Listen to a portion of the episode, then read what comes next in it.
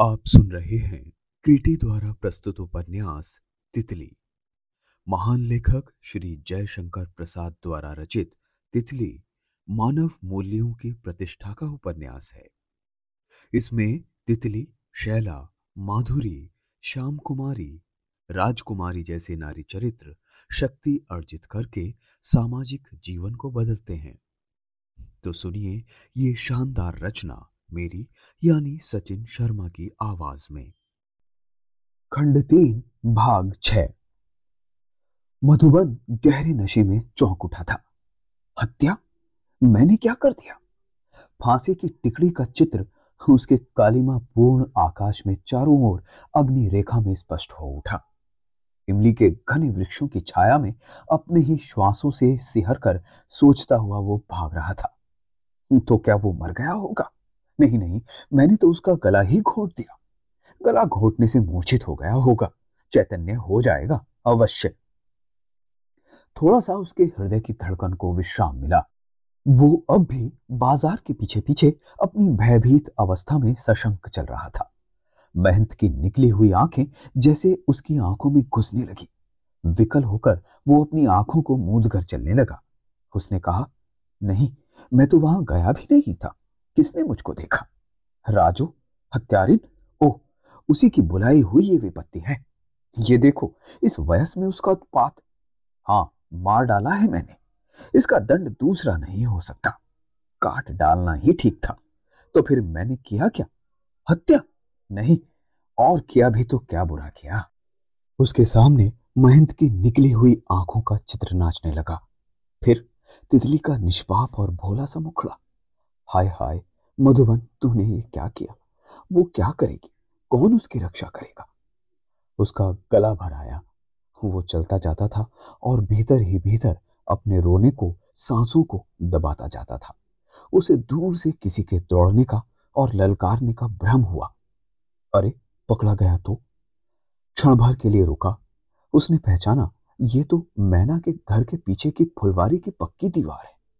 तो वो छिप जाए? यही ना। अच्छा अब तो सोचने का समय नहीं है।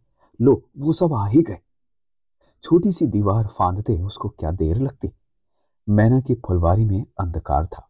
उसके कमरे की खिड़की की संधि से आलोक की पहली रेखा निकलकर उस विराट अंधकार में निष्प्रभ हो जाती थी। मधुबन सिरस के ऊपर चढ़ी हुई मालती की छाया में ठिठक गया। पीछा करने वालों की आहट लेने लगा किंतु वहाँ तो कोई नहीं आया। उसने साहस भरे हृदय से विश्वास किया ये सब मेरा भ्रम है। अभी कोई नहीं आया और न जानता है कि मैं कहा हूँ। तो ये मैना का घर है। कोई दूसरा भी तो यहाँ आ सकता है। कौन जाने वो किसी के साथ उस कोठरी में सुख लुटाती हो। वेश्या रुपए की पुजारिन है। है तो मेरे पास भी। उसने अपनी थैली पर हाथ रखा। फिर महंत की आँखें उसके सामने आ गईं, धीरे धीरे बड़ी होने लगी। ओह, कितनी बड़ी। उनसे छिपकर वो बच नहीं सकता। समूचा आकाश केवल मेहनत की आँख बनकर उसके सामने खड़ा था। मधुबन ने आँख बंद करके अपना सिर एक बार दोनों हाथों से दबाया। उसने कहा तो भय क्या, फांसी ही पाऊँगा ना? फिर इस समय तो अच्छा देखूँ कोई है तो नहीं? वो धीरे धीरे बिल्ली के से दबे पांवों से मैना की खिड़की के पास गया। संधि में से भीतर का सब दृश्य दिखाई दे रहा था। आँगन में भीतर खुलने वाला किवाड़ बंद था। खिड़की से लगा हुआ मैना का पलंग था। वो लालटेन के उजाले में कोई पुस्तक पढ़ रही थी। मधुबन को विश्वास ही न हुआ कि वो अकेली ही है। उसने धीरे से खिड़की के पल्लों को खोला। मैना ध्यान से पढ़ रही थी। उसने फिर पल्लों को हटाया। अब मैना ने घूमकर देखा। वो चिल्लाना ही चाहती थी कि मधुबन की उंगली मुँह पर जा पड़ी। चुप रहने का संकेत पाकर वो उठ खड़ी हुई। धीरे से किवाड़ खोला। उसने चकित होकर मधुबन का उस रात में आना देखा। वो संदेह, प्रसन्नता और आश्चर्य से चकित हो रही थी। मधुबन ने भीतर आकर किवाड़ बंद कर दिए। मैना सोच रही थी मधुबन बाबू सबसे छिपकर मुझ वेश्या के यहाँ इस एकांत रजनी में अभिसार करने आए हैं। उसे न जाने क्यों विरक्ति सी हुई। उसने मधुबन को पलंग पर बैठाते हुए कहा, भला इधर से आने की? उसके मुँह पर हाथ रखकर मधुबन ने कहा, चुप रहो। पहले ये बताओ कि तुम्हारे यहाँ इस समय कौन कौन है? यहाँ कोई हम लोगों की बात सुनता तो नहीं है? वो मुस्कुराने लगी। बेश्या के यहाँ आने में इतना भयभीत क्यों? यहाँ तो कोई नहीं सुन सकता। माँ और निधु तो आँगन के उस पार सड़क वाले कमरे में है। रधिया सोई होगी, वो तो संध्या से ही ऊँगने लगती है। इधर तो मैं ही हूँ। फिर इतना डर काहे का? कुछ चोरी तो नहीं कर रहे हैं। एक रात मेरे घर रहने से बहु रूठ न जाएगी। मैं मधुबन ने फिर उसको चुप रहने का संकेत किया। मैना ने देखा कि मधुबन का मुँह विवर्ण और भयभीत है। उसने मधुबन के शरीर से सटकर पूछा, बात क्या है? मधुबन का हाथ अपने कमर में बंधी थैली पर जा पड़ा। ओह, हत्या का प्रमाण तो उसी के पास है। उसने धीरे से उसे कमर से खोलकर पलंग पर रख दिया। थैली का रंग लाल था। उसके देखते ही देखते मधुबन की आँखें चढ़ गई।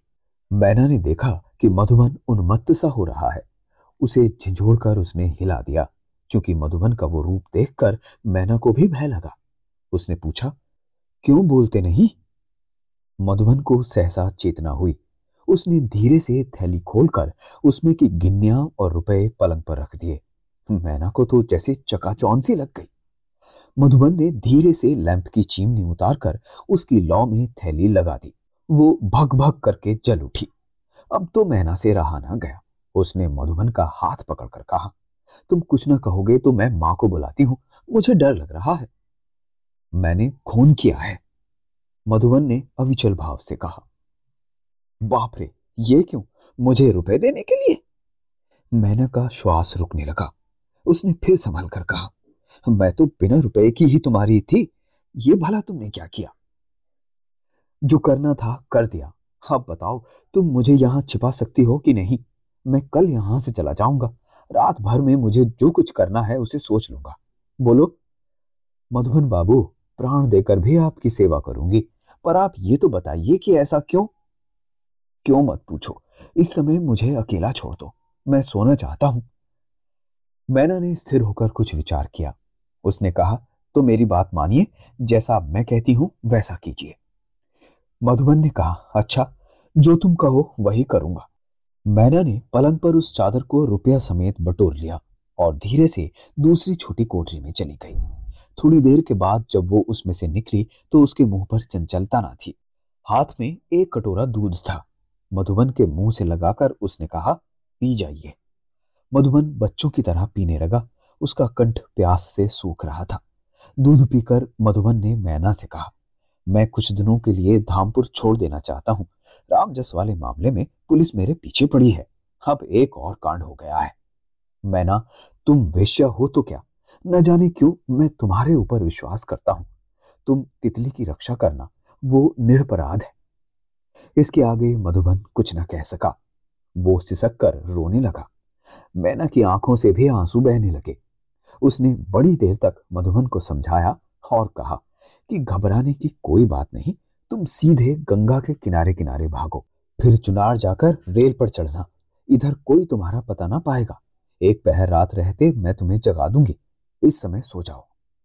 मधुबन आज्ञाकारी बालक के समान सोने की चेष्टा करने लगा, पर उसे नींद कहाँ आती थी? मैना ने उसके पास जाकर समय बिताया। जब पीपल पर पहला कुआ अपने आलस भरे स्वर में बोल उठा तो उसने मधुबन को जाने के लिए कहा मधुबन के हृदय में एक टीस हुई। अपनी जन्मभूमि छोड़ने का यह पहला अवसर था।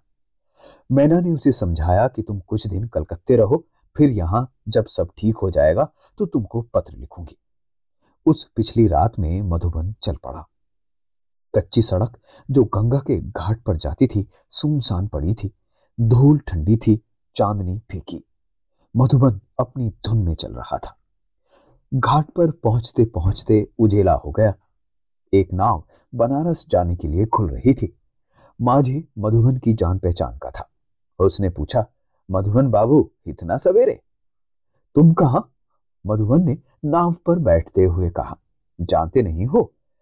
रामजस के मुकदमे में पुलिस मुझको भी चाहती है। मैं बनारस जा रहा हूँ वकील से सलाह करने।